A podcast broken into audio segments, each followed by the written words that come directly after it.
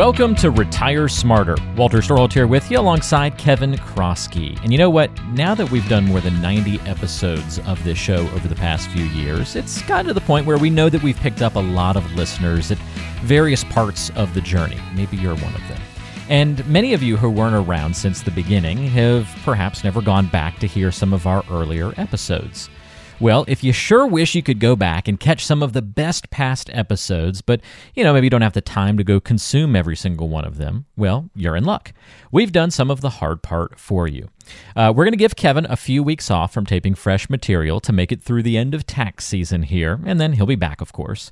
But in the meantime, we've assembled a special five part series, a retirement rules rewind, if you will, where we've selected episodes from our most popular series of the past. Now, these are going to be select episodes that deal with retirement rules that you've probably heard before, but, you know, we like to challenge those rules on this show and see if they truly should be called that. So, we're going to touch on subjects over the next five episodes that relate to everybody's retirement planning. So, there's something here for everyone. And even if you had listened to these episodes way back when, well, it's been a few years, so never hurts to have a refresher. So, sit back and we'll rewind right into the meat of a previous episode as part of our Retirement Rules Rewind. Part four of our series is Rules Gone Awry The 4% Rule. Well, we're in the midst of a series talking about retirement rules gone awry. Some of these things that have been long believed in the financial world, in the financial landscape, that really shouldn't necessarily be subscribed to, that may have some holes in them or some problems.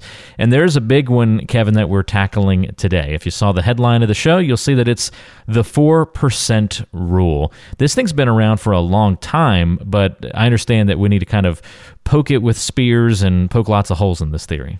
Yeah, so we should probably define it. I mean, it probably is ringing bells for a lot of people. It's probably one of the most widely known retirement rules that are out there. But simply stated, it's, you know, how much can you pull out from your investment account each year safely and make sure that you don't run out of money. So to put that in context, there's a guy by the name of Bill Bengen who was a practitioner in the industry and lived out uh, in California. And he did this study in the early 90s. And he actually was a career changer. So he came out of a family business that was sold, and got into financial planning. And one of the things that he found when he came over into the industry was there was a lot of, of information about investing money and accumulating money, but there was very little about spending money and kind of, you know, decumulating it from a portfolio. So what Bill did was took historical returns for the US all the way back to 1926 and he looked at a 30 year period. So somebody retires in 1926, starts taking money out of the account. And each year that they live throughout retirement, they take inflation increase. So in 1927, for example, let's say that inflation was 3% over the year prior. So they would go ahead and take out a 3% raise in 1927 so on and so forth. And basically, what Bill found in doing that was that the absolute worst case, not the best case, not the average, but the worst case that somebody was able to do was about 4%. You know, taking just put some dollars on it. Say you start a retirement at a million dollars, uh, you can take 4% or $40,000 out in year one of retirement, increase that by the actual inflation rate each year over a 30 year retirement lifespan, and still be okay. So why did this thing, you know, pick up so much popularity as a rule for many, many years? I mean, what got this to kind of be the gold standard? I think it was more, I don't know, gold standard, and we'll kind of talk about some evolutions and talk about current environment today. But it was really more of a seminal work where there was really not that much, if anything, before it. So the fact that he was looking at it, and you kind of got to put this in context as well. So, you know, 92, interest rates were still quite high. You know, people could go ahead and leave money at the bank and get near double digit rates of return on their savings. People were really starting to live longer. So life expectancy was increasing quite rapidly. People still had pensions that were in retirement, although that was, you know, starting to change as some of those were going away or becoming frozen. And certainly that has accelerated over the last couple decades. But, you know, retirement planning was a lot easier if you go back a generation. And I'd speculate that's maybe some of the reason why decumulation or spending from an investment account wasn't really on the radar and in the you know investment and financial planning literature but bill really kind of started that in the early 90s so today when you don't have these traditional defined benefit pensions at least nearly to the extent that they did a generation ago and uh, you have interest rates that are you know near historic lows and people are living a lot longer how much you can spend from your portfolio is so very important today compared to what it was a generation ago well, as we're talking about this 4% rule, what are some of the major problems? You know, that we've kind of got this clear definition of this thing. What are some of the major problems? You talk about the evolution of it. Why has it gone through so many evolutions and changes and now maybe not as held in high esteem?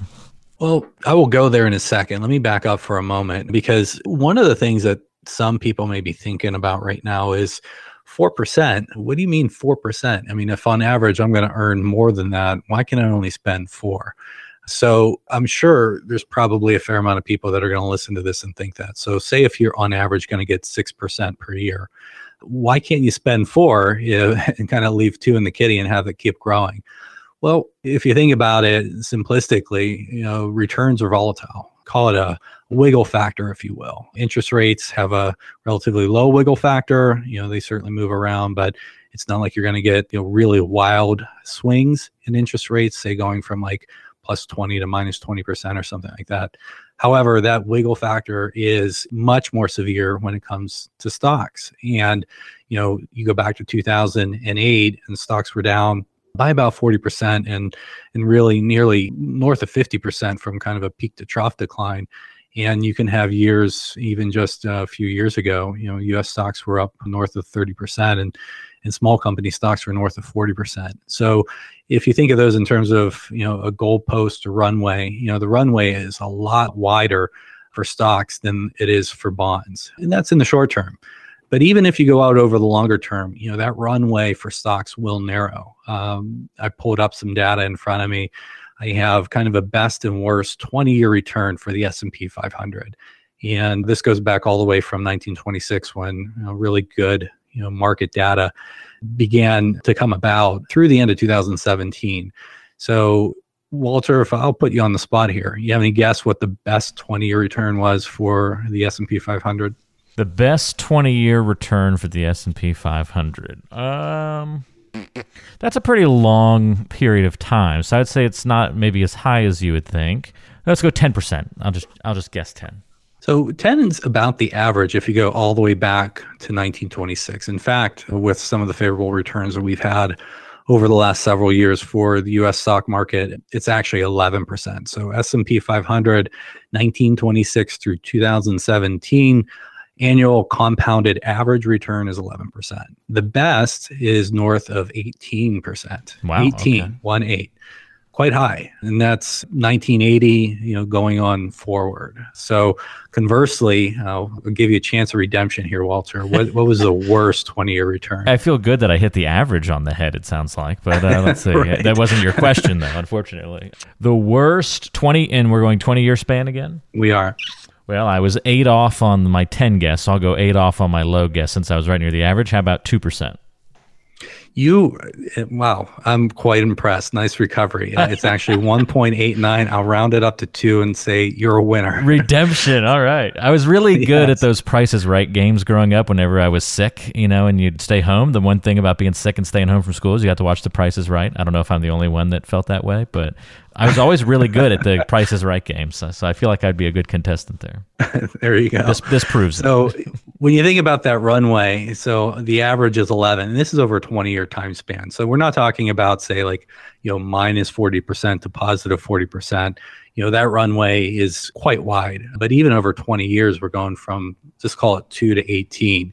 So the runway from a one year perspective historically is about, you know, if it's minus 40 to plus 40, again, I'm just kind of using some ballpark numbers here, but you know that's 80%. You take you know both sides of those and add it up over 20 years. That 80% narrows down to a 16% differential, but it's still quite a big differential. And we're talking over 20 years. So if I just do some kind of simple math in my head, if we're talking about a 16% difference over 10 years, 16 times 10 is 160% difference double that to get to 20 years. We're mm-hmm. talking 320% difference in cumulative return And that ignores compounding. With compounding, that's going to be quite more. So to loop this back into the 4% rule, what Bengen was doing was saying, hey, you know, returns are variable.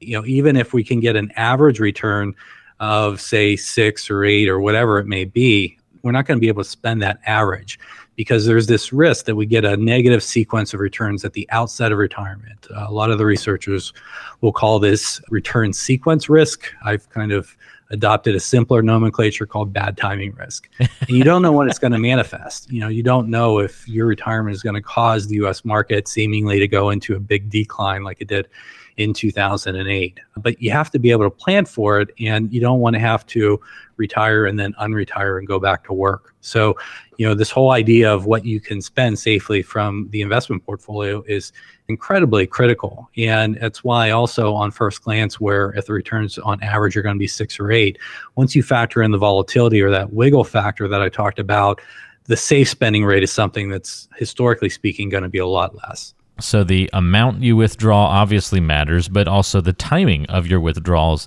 is a big part of this equation, is a big factor that goes into that. And I think that's really interesting, you know, to notice and to realize. So let me ask the obvious question, Kevin, if 4% isn't the right answer, what is? Well, it's another one of these rules where I think the research that Bengen did was a good base case. And you know, there's some people, if people have been listening to this whole series, this is kind of like the one that we did previously about, you know, spend 80% of your pre-retirement income in retirement. It may match up for a small segment of the population. Certainly, the more means that you have, the less likely it is to match up. And the same too goes here with the spending rate as well. So when you look at this and say, well, you know, hey, does it apply? Is it a good rule? What have you? When I think about the clients that we serve on a daily basis, you know, again, there's probably only about a handful or so that it really applies to. So if you have somebody that is retiring, you know, in their early 60s, say 60 years old, and maybe they don't have a pension, so they retire at 60, they've done well, and now they go have to go and replace their paycheck. So, you know, they can't take their Social Security yet, earliest that's 62 and as we talked about in a prior episode that may not necessarily be a good age to go ahead and take your benefits but if you're 60 your portfolio has to do all the work. If you don't have any pension and if you don't have any social security or other retirement income coming in so your distribution rate or your spending rate is going to be you know going to be way higher more likely than not than 4% and if you're going ahead and if you're doing a Social Security deferral strategy as well, which again, there's a lot of merits that goes into a strategy like that for many, many people, but the portfolio is going to have to do more work for an even longer period of time. It's not uncommon that we have distribution plans for our clients where they're spending, you know, 10% of their portfolio in the early years of retirement. However, when they get into their 70s and say the maximum social security benefit kicks in, their spending rate may only be like 1% or 2%. I can think of a couple handfuls of clients where literally their spending rate is going to go down to basically zero and they may actually be saving more money if they don't change their spending behaviors and increase them from what they were before.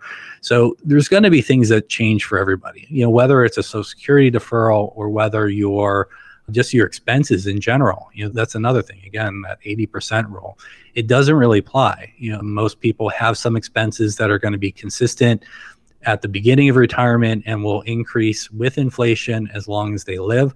Other expenses, when you look at actual retiree spending data, go down over time. So, to go back without kind of hashing out the entirety of a prior podcast about the 80% rule, but simplistically, the 60s tend to be the go go years, the 70s tend to be the slow go years, and the 80s tend to be no go years. And as you go through those different decades and those behavioral changes, your spending really does decrease in terms of what we call real spending or after inflation.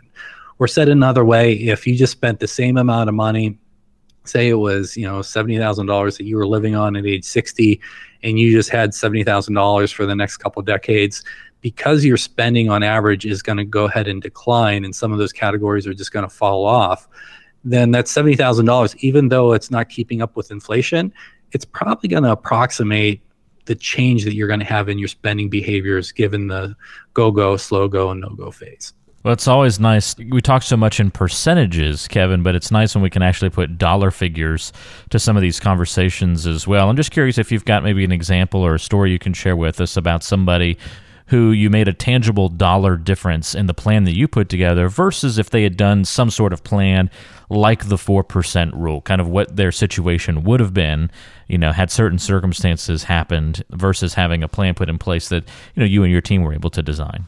Yeah, I can. So if I just start with Social Security, for example, I've measured concretely for clients where, hey, here's your current thinking. If you go ahead and defer, you know, say one of the spouse's Social Security benefits, usually the higher the two, and uh, we go through and kind of stress test both plans at different spending rates. And in effect, we kind of want to get a similar result at the end of the plan.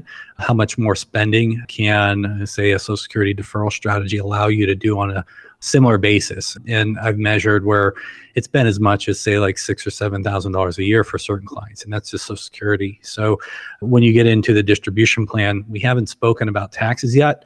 Whenever Bengen looked at this in the early 90s, the 4% rule corresponds to basically the money not being taxed. So if the money is coming out of an IRA and say your average effective tax rate is maybe 10% or so, so it's going to be something less that you're going to be able to spend on an after tax basis.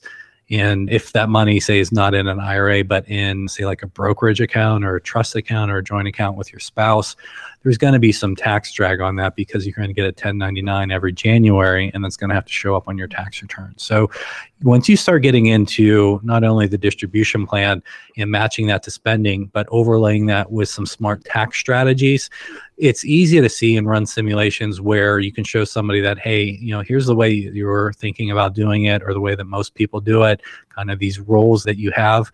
But if you do it this way, your spending is going to last maybe an extra three or four years. So you can kind of equate it to how much more can you spend per year on a similar sort of safe basis.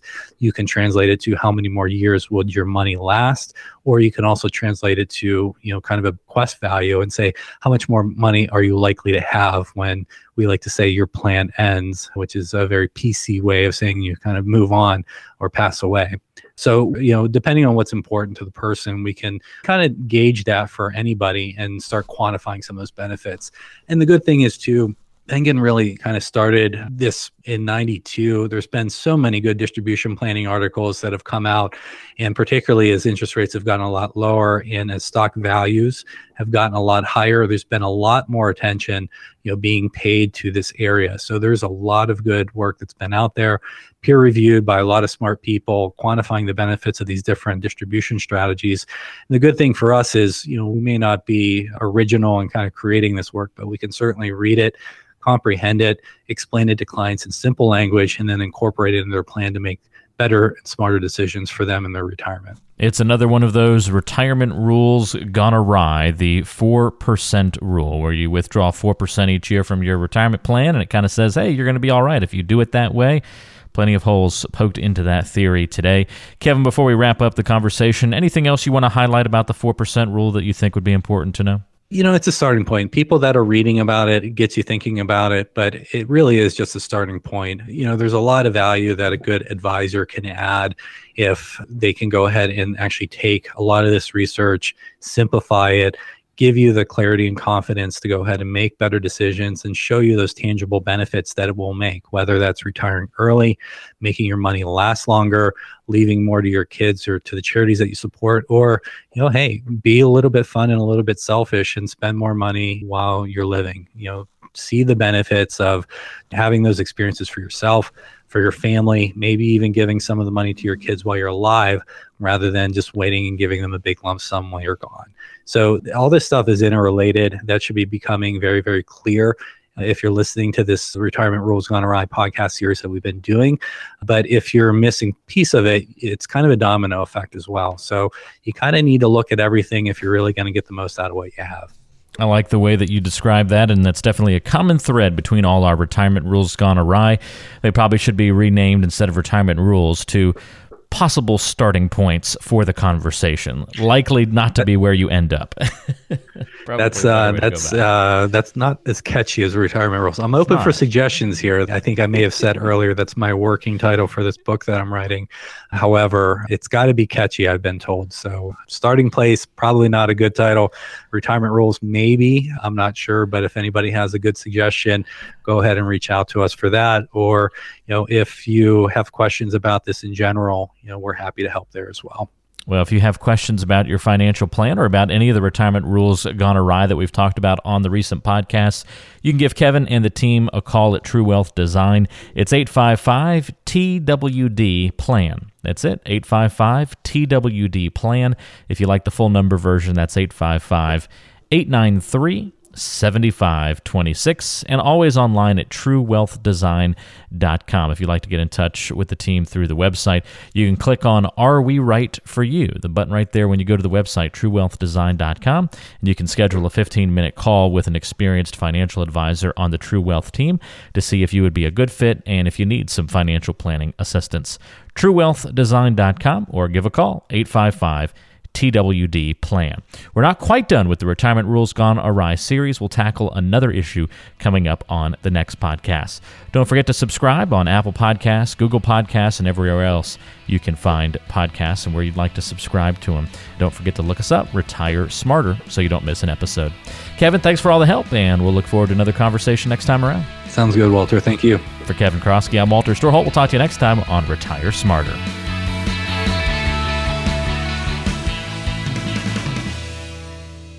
Information provided is for informational purposes only and does not constitute investment, tax, or legal advice. Information is obtained from sources that are deemed to be reliable, but their accurateness and completeness cannot be guaranteed. All performance reference is historical and not an indication of future results. Benchmark indices are hypothetical and do not include any investment fees.